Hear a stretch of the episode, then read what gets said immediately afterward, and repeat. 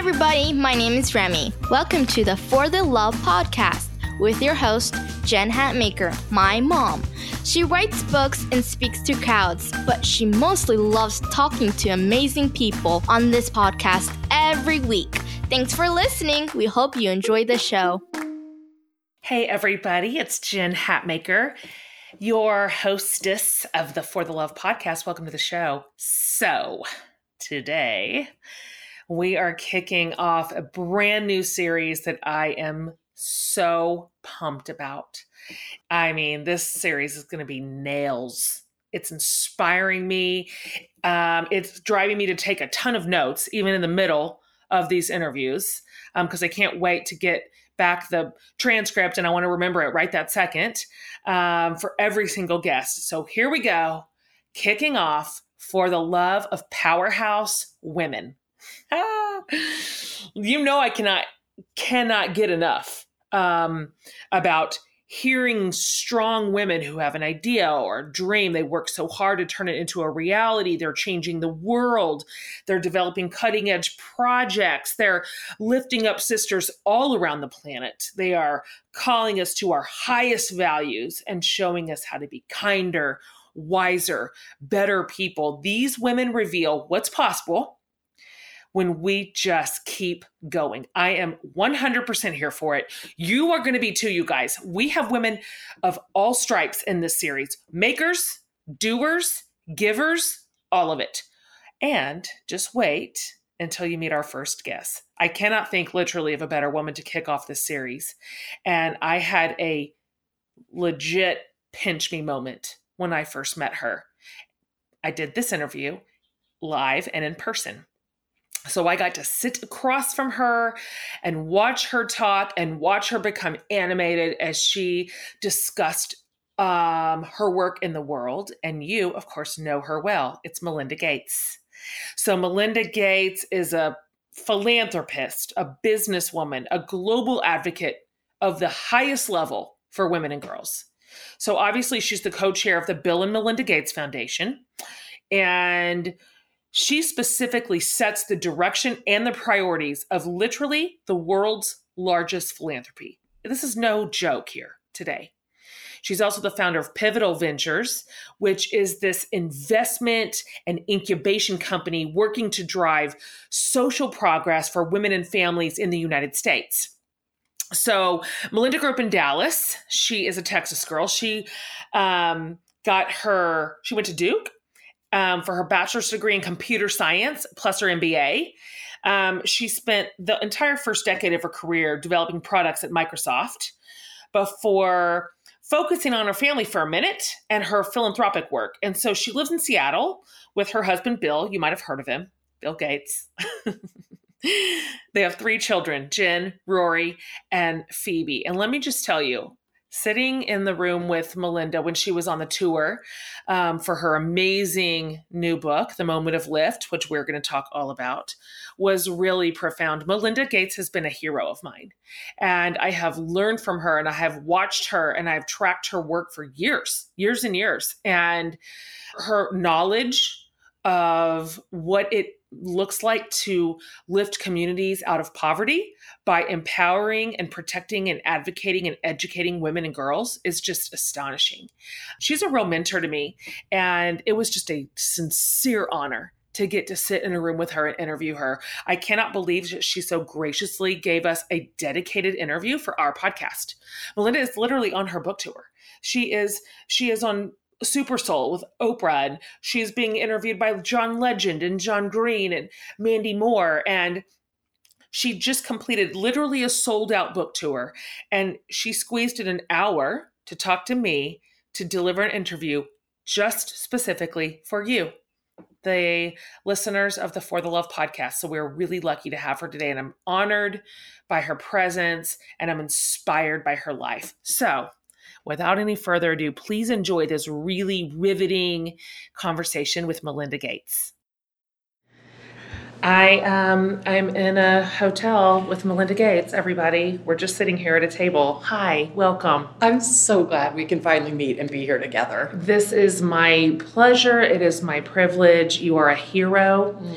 and I have admired your work and watched you from afar for so long. Mm-hmm. And it's just very surreal to be sitting here with you. And um, I'm so excited to talk about your book, about the moment of lift. I just told you that I read it cover to cover. Mm. Well, look at this thing. I had some thoughts about it. Like, it's just marked to shreds. It. It's just absolutely marked to shreds. I've got notes in every margin. I've got some happy faces and some hearts and some exclamation points. It was really, really powerful and profound. We're going to talk about it. So I wonder if just one, if you'll indulge me for one second before we get into of it, course. because we're doing a series on the podcast right now about powerful women. So mm. um, this is where you fit in, and so I would love for just to kind of roll it back to your roots, if you don't mind, for just a minute, because um, whenever I meet somebody that's powerful like you, I'm always curious to find out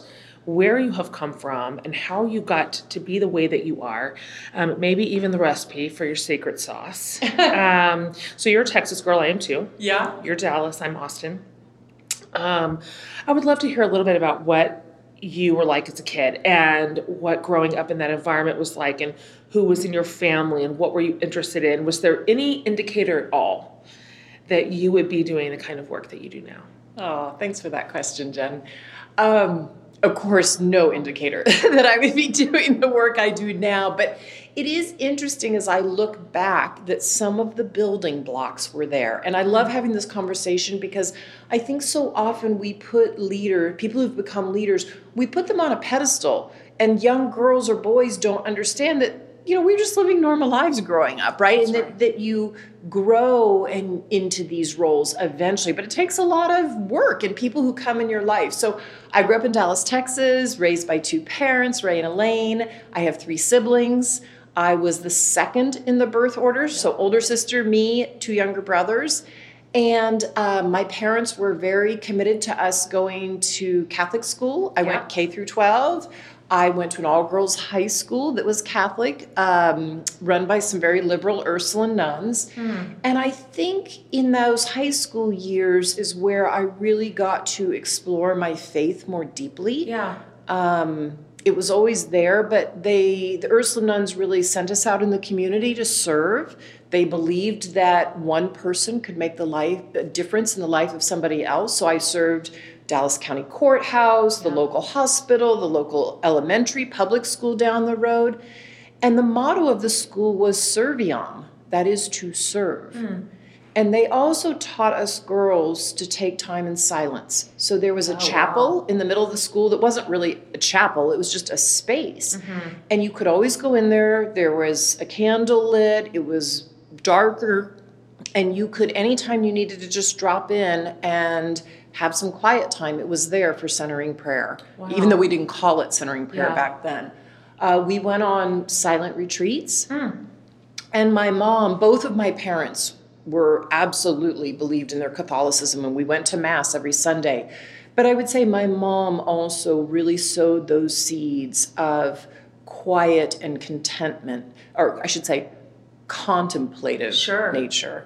And uh, she went on silent retreats, and we we talked about her spirituality of life, and that that came from from her. A lot of it came from her, and we still to this day. My mom is not yet eighty, but in our long phone conversations that we try to do once a week, we're almost always talking about our spiritual life, in addition to all the other things going on in life. You threaded that through the book beautifully, and its influence on you, where it both sort of propelled you, and other places where it pushed, where there was some tension and some rub. I understand that. I sort of originated in a faith space. That was where I sort of came up as well. And so um, it is a challenge to both try to exhibit the best parts of our faith, what we think the thing is all about, this other people and elevation and equality and, and dignity, and then to discover that sometimes it rubs against portions of our faith that others hold dear. I really admire your um, strength of conviction to move into those places, your courage, because that was hard. I, I I can't tell you how personally I took that part in your book. It's the whole entire page is um, is highlighted. I wonder if you could just talk for a minute about just uh, what it was like maybe potentially to have to move into your convictions and then struggle with some of the traditions you grew up in. Yeah, um, I think struggle is the right word. I have absolutely beautiful things from my Catholic yes. roots a belief in serving, a belief in social justice. Um, however, as I would be out traveling the world, which I am so lucky to have done for the foundation the last 20 years, you know, I just go in as a Western woman, a pair of khaki pants and a t shirt, sure. I go in anonymously. And what I have learned in deep connection with men and women and their children on the ground, and what I have seen just called me in places that I couldn't turn away. Mm. Even things I wanted to turn away from, I could not.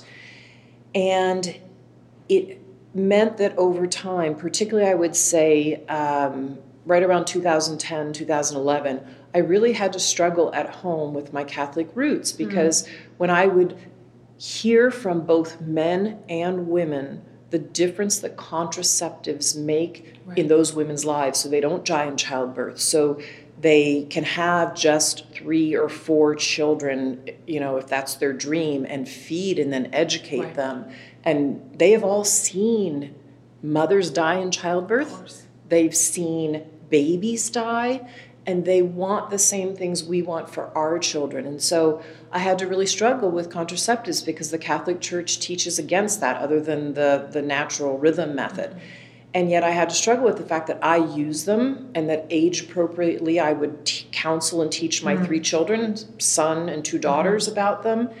And I realized I finally, uh, unexpectedly, needed to speak out because over 220 million women were asking us for contraceptives. That's right and you did it and you rose to the challenge and i appreciate the way you did it with such um, education and data and and points of input from women and men in the world not just your opinion or your assessment of what you know the statistics are saying but rather you brought stories to the table mm. which are just the most compelling of all the data ever uh, if we could go back for another minute um, I loved everything you said about what you learned about contemplation and silence in high school. That's rare. I've got mm. five kids, and two are in college, and two are in high school, one in middle. It's ridiculous. Um, but this is just not something they learn. Mm-hmm. That this is not valued. It is not practiced. It is not. They don't see that in mentorship. I really, really love that. From there, you went on. Obviously, you graduated from Duke. You had degrees in computer science and business. I mean, you're just no joke. Um, and then you went to work for Microsoft. I like thinking about you in those early years because you led development on some really key products in hindsight, which were just monumental to the way that we live now. Microsoft Word, Expedia, it's a pretty mm-hmm. big deal, late 80s, early 90s. I wonder if you could talk for just a minute about that time. Um, what that was like for you as a woman in mm-hmm. that space where there were few at the mm-hmm. time, still still not enough, um, but it's definitely made improvements.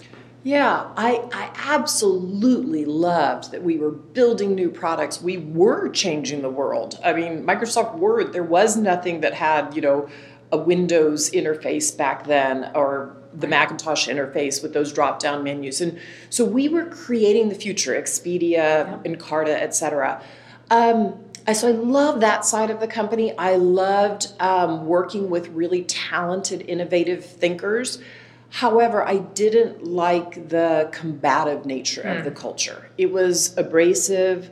Um, you had to keep you know keep your back up know your points know your data and i could do that i actually did it very successfully for mm. two years but what started to happen was i didn't like myself very much and so when I would be out in the community, you know, buying grocery stores on the going to a grocery store on a weekend or driving in traffic or just the way I was in the world, I started to realize that the characteristics I was taking on at work, I was taking on in my entire life. Wow. Yeah. And that wasn't the young girl who I was. I had to go back to who was I in high school, to be frank, mm-hmm. and how do I want to live in the world? And when I really explored that again in quiet time or on a walk, and I started to realize no, no, no, I want to be more that self, that side of me that is really me. I want to be that collaborative person. And so I thought about leaving the company. Mm-hmm. Um, in fact, I thought that is what I would do. But I thought, well, I'll try first just being myself. And I didn't think that would work, but I went back to who I was and I started working in that way. And I ended up surprising myself and finding that I could actually create a culture around me and attract these amazingly strong developers from other mm. areas of the company to work on the products I was in charge of because they also wanted to work in a more collaborative environment. Right, it's not a real mystery. And I love how you talked about yes, this has a lot of impact on women, but men too. Absolutely. I had so many yeah. collaborative men who wanted to work in that way. And some of the people I most admired in the company were running other areas of the company. This friend, John Nielsen, who has since, passed away, he was collaborative. There was not a single person that ever said something bad about John, and he was highly effective. The company yeah. kept moving him around because he was so good. Yeah. So, yeah, men and women want to work in an environment where they can be their full selves. Yes, I appreciate your example. Uh, it feels binary sometimes for women. It's either this or it's that. Mm-hmm. You have to succeed, play by the old rules. Um, because they've been working, but they were only working because they hadn't been challenged. And so it's so great to see a mentor just say, I'm just going to try and experiment. What if I am my actual self? Mm-hmm. And then to find that it was still just as effective, if not more it's encouraging, I think, for a lot of women who are listening to this show um, who are in male dominated industries or they're striking out kind of early or later in life. And um, your example is a real encouragement that you can kind of go in wholehearted. You can. And it doesn't sacrifice productivity. No, and in fact, we have good research now that shows it actually makes more innovative products, it turns out better profits. So, what I would say to women today is go find in the company you work in or in the environment you are in other men and women who want to work the way you do That's and good. help you be your wholehearted self and you help them and you will build the environment that you want. That's and if you can't, you may have to think about taking a different role, or a different job. Yeah. Um, so back then, you meet Bill Gates at a company picnic, and your relationship starts with a bit of a rejection. so I would love to know a little bit more about this because he obviously must have picked up his game a little bit because it's worked out. We got married the same year, oh, actually. Yes, you were you were a grown, responsible adult. I was a literal child, but um, I love hearing about your early days with him. Yeah, so um, we had first met at a company dinner in New York, but then when he first went to ask me out several months later, back then at the culture at Microsoft, people work late on Friday night, you work till three or four o'clock on a Saturday. Mm-hmm.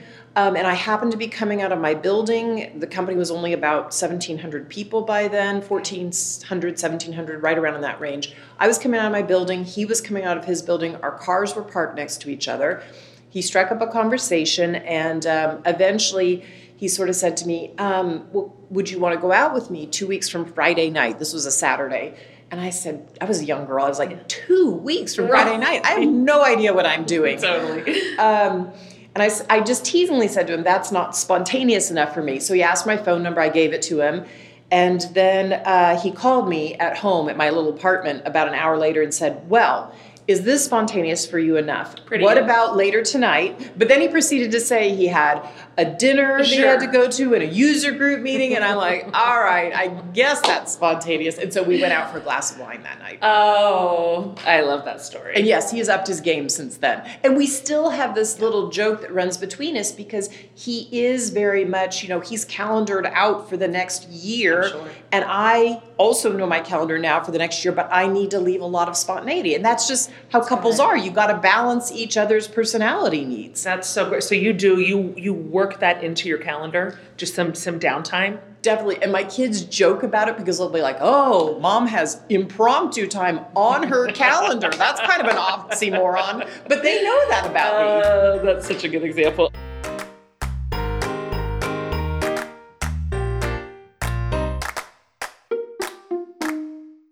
Hey, everybody, Jen breaking in for just a second. I am, as you know, a huge advocate for counseling and feel like sometimes we just need a little guidance from a trusted source who can help us look at things objectively and find a way forward. So, BetterHelp Counseling, it's an online resource that offers licensed professional counselors, and they're specialized in issues like depression and stress, anxiety, relationships, family conflicts, grief honestly, you name it so much more.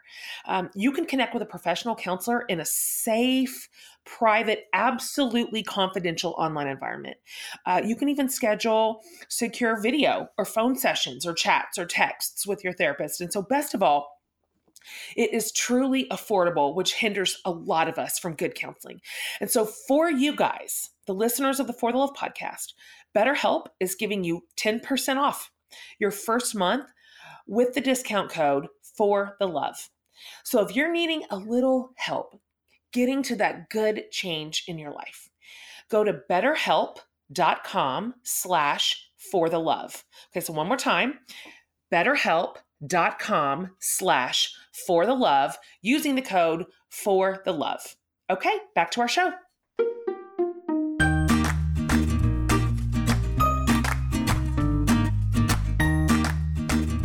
One more question before we move into some of the content from the book. But um, so, you know, you guys got married and you had kids, and when they were little, um, and I did love, I love how you wrote about this. But you, you thought I'm gonna, I'm gonna give up my position. Mm-hmm. I'm gonna stay home and raise them. That's what I've seen. That's what I know. That's the model that's very culturally acceptable. Mm-hmm. I don't, I'm not sure if I know another way. Um, can you talk about what was going on in your head when you made that leap and um, and, how that felt to you as you moved into that season of life and if there was really honestly specifically anything you would go back and tell yourself now tell yeah. your your that self yeah.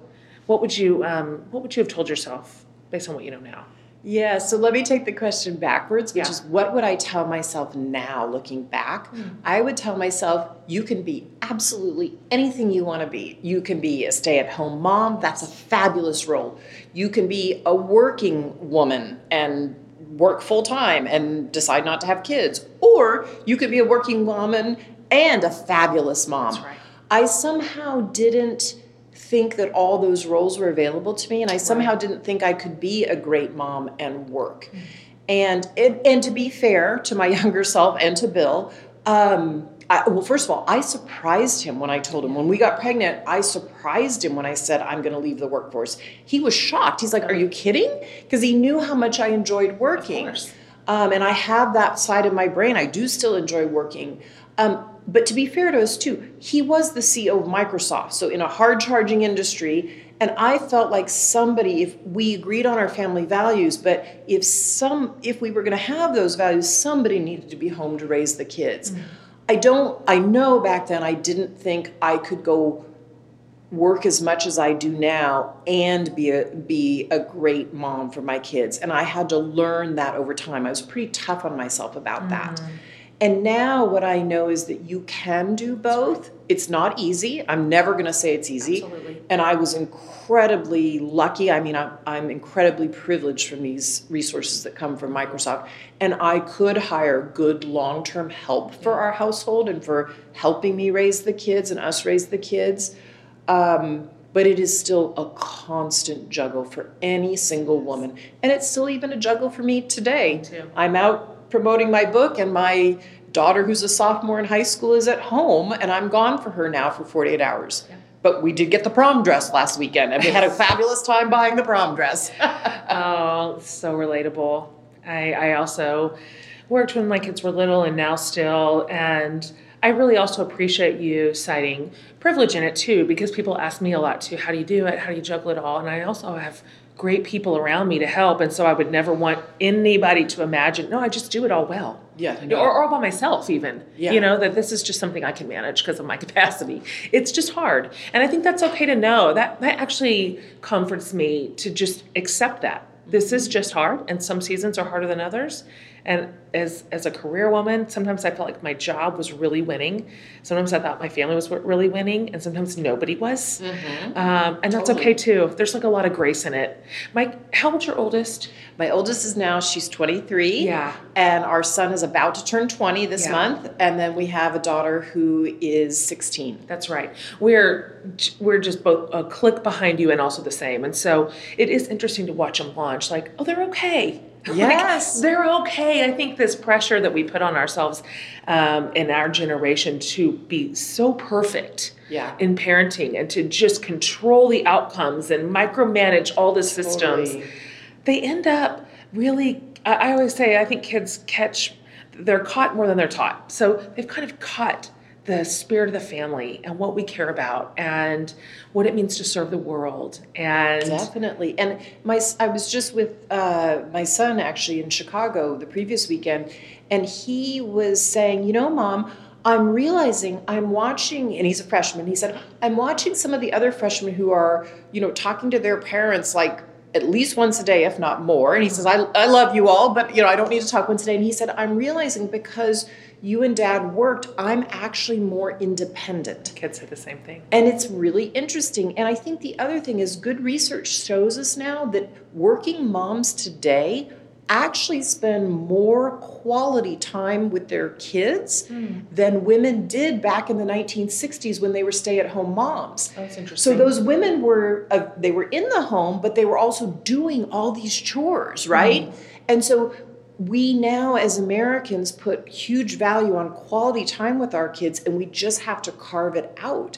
And we are actually doing it as women. Mm-hmm. You know, I took a walk, I went on the swings with my 16-year-old daughter this weekend and guess what? We got a little, you know, cuddle time to the extent and a 16-year-old will let you do that or we take a walk or we go for a meal, right? So we have to stop judging ourselves based on how the past was mm-hmm. and and really say all of those things are okay. That's great.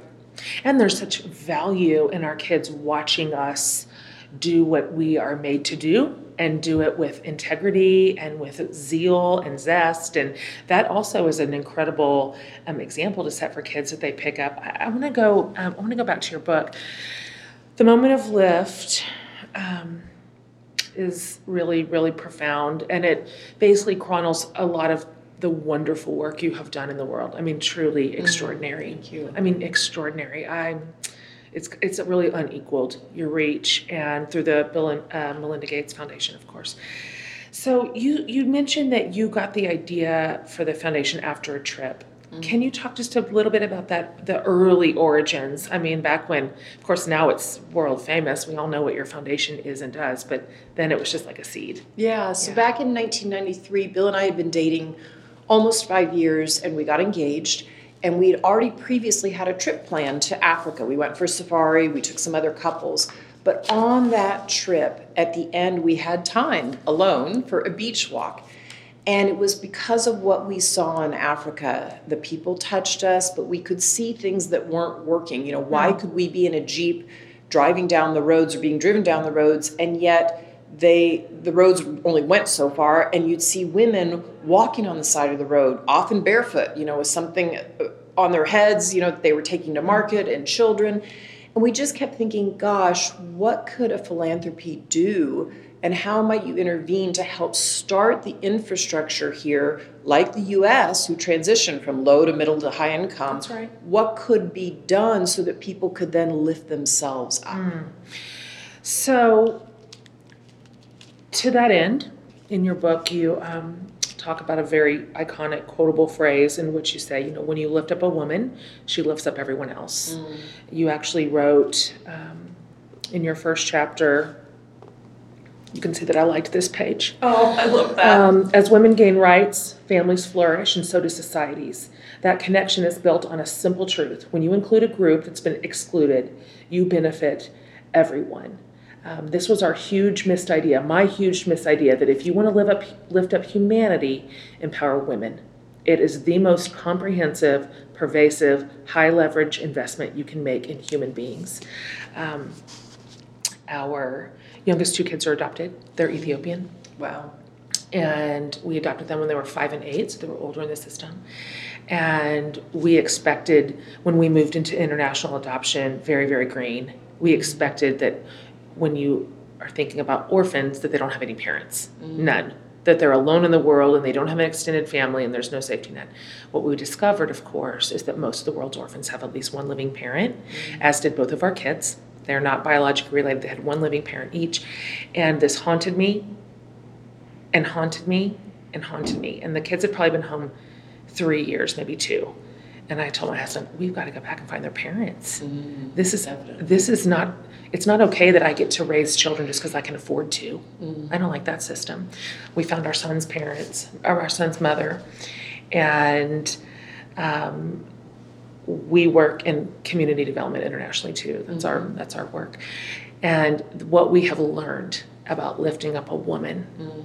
it is unbelievable the way that that doesn't just change her life and her family's life, but her community, her extended family, the city. Mm-hmm. It's unbelievable. I wonder if you can talk for just a minute about it's really the basis of your whole book, but about lifting up a woman and what that means. Look, even if everybody listening has a dead heart and they don't care about her life, just the metrics of it, the effectiveness of it.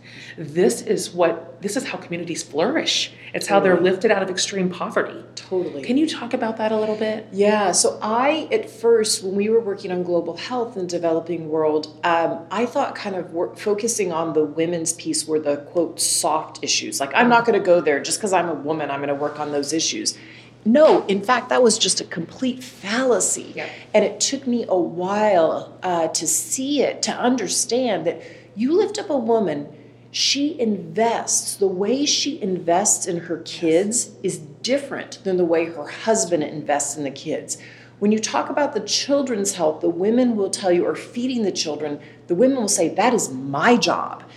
And they have to figure out how to eke out the means to feed their children. And yet they're going to great lengths because they also know if they feed their children healthy food, as healthy as they can, in a mixed diet, their kids are going to be better off. Right. And so today, when I go to the UN, which I do pretty much every year now, why are presidents and prime ministers finally showing up and willing to talk about girls and women? Mm. Because what they're understanding is that if you invest in a girl and you make sure she's well fed and she gets a good education, you literally change their economy. You change the community, you change the city, and you change the country. Mm. And so this is what I call in the book my big and Bill's big missed idea initially. Mm. And now I understand it both at like I understand it viscerally mm. from all the women I've talked to around the world in so many different countries and communities. And I understand it at the highest levels of power when I walk in the doors of the UN. The presidents and prime ministers finally get it in a way they didn't before, which I can totally tell you 10 years ago, they didn't get it. We never would go into the UN and talk about girls and women before. This is so exciting. It's so important. I mean, it is what will change the world. Yes, it will. I I believe you and I believe in this and I'm grateful that you walked into those rooms um, with data. We have to. You, of course you do, or they're not going to listen to you. It's not compelling. Mm-hmm. G- girls and women have never been compelling ever in we, history. And yet we don't collect data. I thought data was objective. I'm a computer scientist, I have this logical brain. Data is sexist. We haven't mm. collected much data about women and what you know what we invest in we have to have data to decide to make those investments as a world. And because we weren't collecting the data as a world we weren't actually making investments in women. And data still can be biased. Mm. and so we now have to collect the data to make the case um, that we make these investments as a world. And honestly it takes women to make sure that happens and to do it. Right Right, it's this vicious cycle. Just when men are always in charge, and it's their interests they're going to protect, um, and even understand.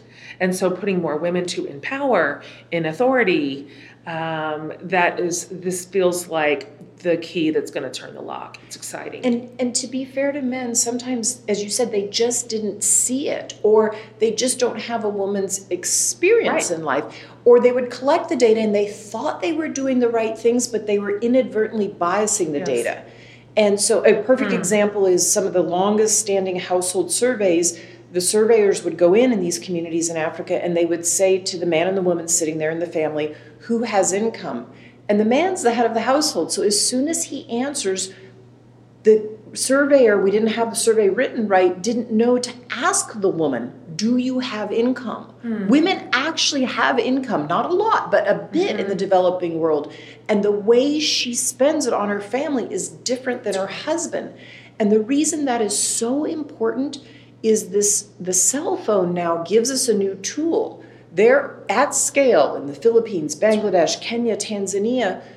Uh, if women get these banking services on their phone and we do programming specifically for women, mm. they can save a dollar a day, two dollars a day in their village. And women will tell you that that money shifts the power dynamic in their home mm. with their husband, their mother in law, their oldest son.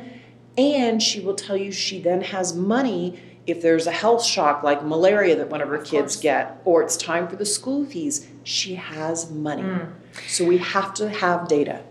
Um, my husband and I are a part of a women's empowerment program in Ethiopia. It's uh, expanding mm-hmm. right now to mm. other countries, and it's based on all of this, mm-hmm. um, this assessment. So back to my son's mom, his mother, um, who was single, abused, divorced, young, uh, the story that we understand, and disempowered in every way, which is why my son was an orphanage. Not because he wasn't loved, he was obviously loved and mm. wanted. It was just poverty made him an orphan. Um, and so when we found her and realized how incredibly resourceful, bright, motivated, um, special she was, it's just like women are everywhere. Women are women everywhere. Um, she completed this family empowerment program, which is a year of business training and venture capitalist money and um, you know all just getting them off the ground. Within like six months she is she opens up her tea and coffee shop. She remarries in a healthy way. Her self-esteem and dignity were so reversed uh, buys a house. She employs two girls who were off the streets. Oh.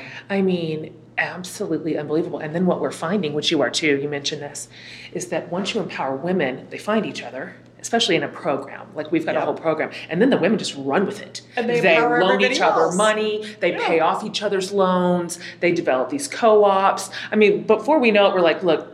Our work here is done. You, totally. you guys have it. And they own it. Yes, they own it. And then they build it. Totally. And they expand it. I mean, I learned from Nick Kristof. You, if you want to change the world, empower the women. Totally. Um, which is exactly what your book because they're explains. collaborative and they have yes. all these amazing ideas and and they just start to build it. You just have to get them started. They need a little bit of education along the way or a little bit of capital and then they lift everybody up. Yes. And that's what's it about. That's what it is about. They don't want a handout. They want to build this thing themselves, just like we would want to. Of course. And we got that, we had that impetus. Totally. Somebody invested in us. It's no different. Um, and so it's very exciting to watch the ROI oh, when you empower women and how much they begin to change their culture.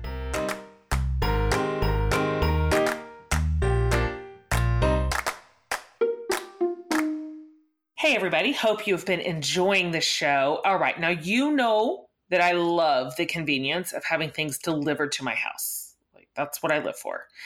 And one of the things I look forward to the most is getting my Green Chef box. The recipes are quick and easy, that is real, which makes dinner time so much less of a hassle. So, what's also great is that Green Chef is obviously a USDA certified organic company. And it is so easy to tailor it to your family because meal plans include paleo, vegan, vegetarian, pescatarian, keto, gluten free, omnivore. Like whatever you are, they have a plan for that, which is particularly awesome for me because I think I have one of every one of those eaters in my family of seven. Every single thing is handpicked and delivered right to your door. All the ingredients come pre measured, perfectly portioned, and mostly prepped. I'm serious. Anybody can pull this off.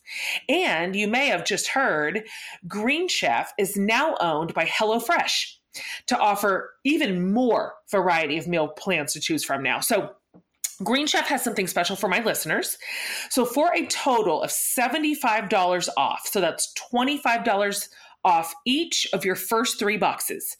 You can go to greenchef.us slash for the love 75 and try Green Chef today. Okay, I'm gonna say that again. That's greenchef.us slash for the love 75 for $75 off your first three boxes. Awesome deal. Okay, back to today's show.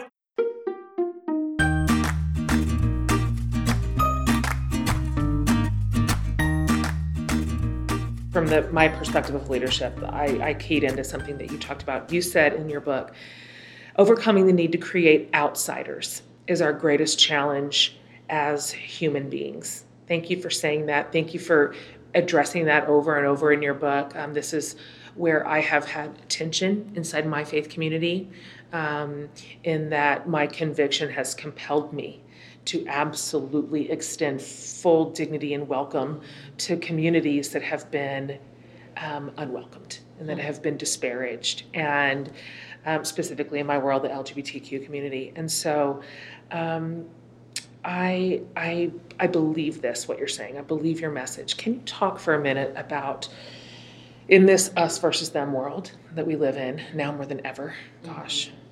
why do you think it's so important for us to remember that we belong to one another? And that's good for everyone. That's not just good for people who are on the outside, that's good for everybody in the whole system of humanity. Um, how would you advise us to move forward as we um, want to connect with others who are in a different place than us, or different from us, or their life experiences are different from us? I would say to people that, you know, the ultimate goal is connection and love Yes. and I think um, sometimes we forget how like each other we are. Mm. We are so much more alike than we are different. And sometimes when you see something you don't understand or you don't know, you want to push it away and you want to say, ah, oh, that could never be me. That I could never be that homeless person on the street or that person who comes from Malawi and is farming. I, I think of farmers maybe as, you know, men, but she's a woman. Or and part of it is that we have grown up with certain rules around us in society and we believe those rules without questioning them. Mm-hmm. And I think religion often gives us these beautiful things. You know, as I said, I got the tenets of social justice from my Catholic religion. Right, but sometimes we follow the rules so precisely that we stop we don't stop to say, wait a minute, are these rules that have coming from history, are all of them serving us well? That's right. And so we need to look at that. You know, we update and change as a society. Yes, we do. I mean, if you think back in society where we were on slavery in the world and where we are now, and yet some religions, including my own, believed in slavery. Now it does not. But re- our religious institutions are often the latest to change.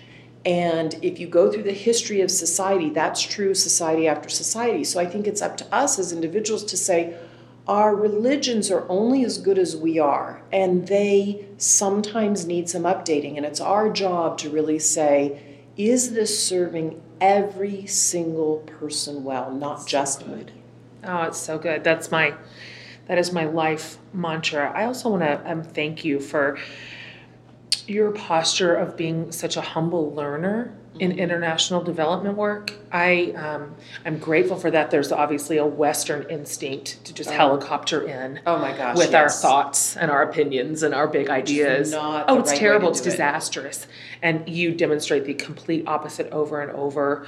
Um, and I loved watching your progress. I we're a little bit behind you. We've been in working in the world for about 12 years, so we're a step behind you. But our our arc was similar to yours. I always call it pulling the thread, which we think we're starting with one idea. Like we think this is the thing, this is the oh. bedrock idea, and we pull the thread, and the thing starts unraveling because, I mean, to your to the arc of your book, for example, you start with maternal and newborn health, right? That's the thing. That's where right. we're going to go. Totally. That's our space.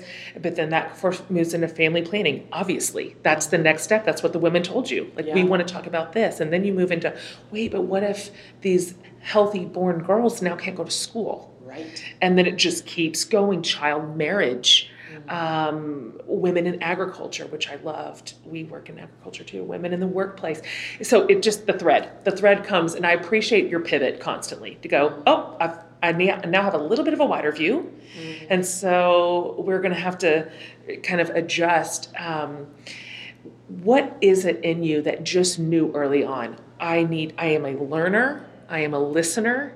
I will be in proximity to people. It's your instincts were all right and mm. good, and I found them to be opposite as a lot a lot of our intervention um, efforts from the West. Mm.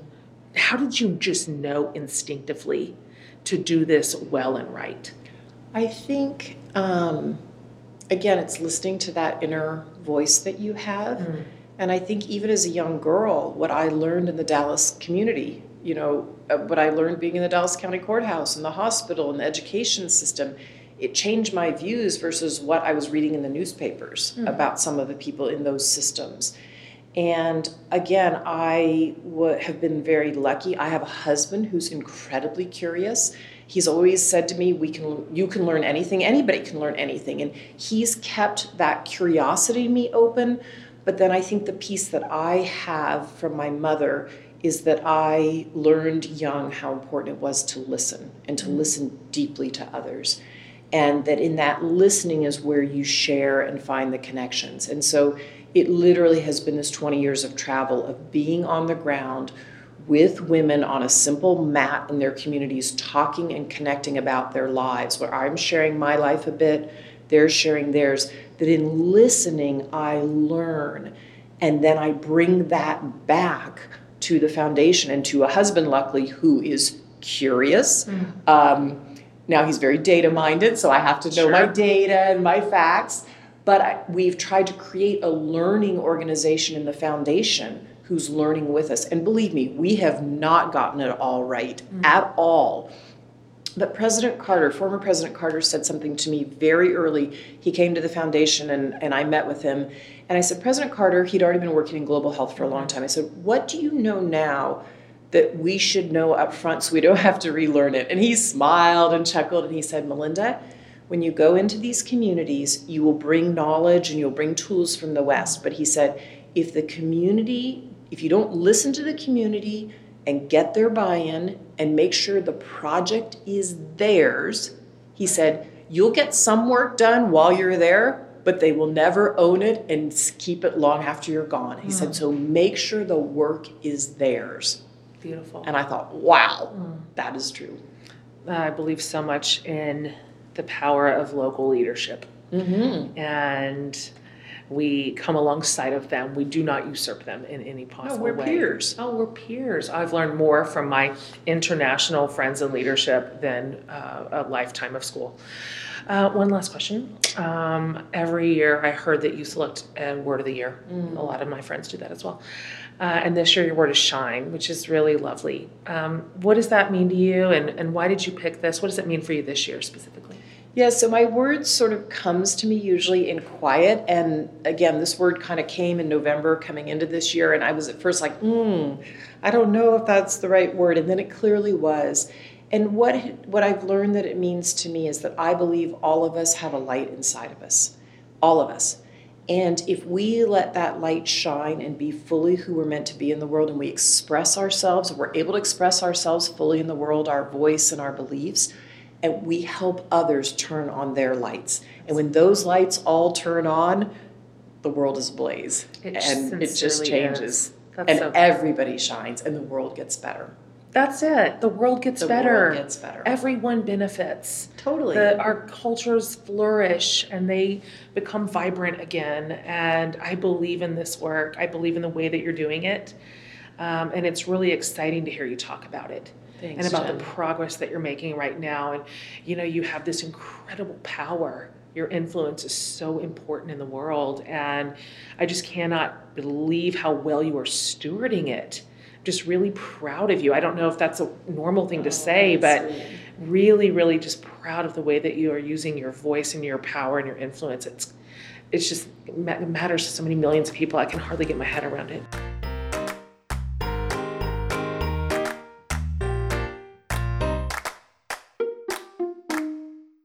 Hey guys, this is Jen. Quick pause because I'm super excited to talk about one of our sponsors that's actually been brought up multiple times in this podcast. Probably most notably in one of our most thought provoking episodes with my friend Lisa Sharon Harper. You might remember she actually found out so many amazing things about her lineage, which she then used that information to further her activism work. It was a fascinating conversation, and I kind of caught the bug. Um, I'm especially thrilled because I, I literally just got my own results back from Ancestry.com, and it's pretty fascinating to see where you come from I'll be honest with you, I had almost no idea about my heritage. As it turns out, I am 90% British. And if you think that I am now going to start walking around with a British accent, you are absolutely correct. Cheerio. Here is what else is cool about Ancestry it's just a wealth of information they give you about your family tree and this geographic detail about your ancestors' journeys over time. And they've combined DNA results with over 100 million family trees just to give you even more insight into your genealogy and all of your origins. So, Ancestry wants to help our listeners find out more about their family trees. So, super simple. Go to ancestry.com slash for the love and you'll get 20% off your ancestry dna kit that's pretty awesome so it's ancestry.com slash for the love for 20% off your ancestry dna kit you are not going to be sorry you guys all right back to our show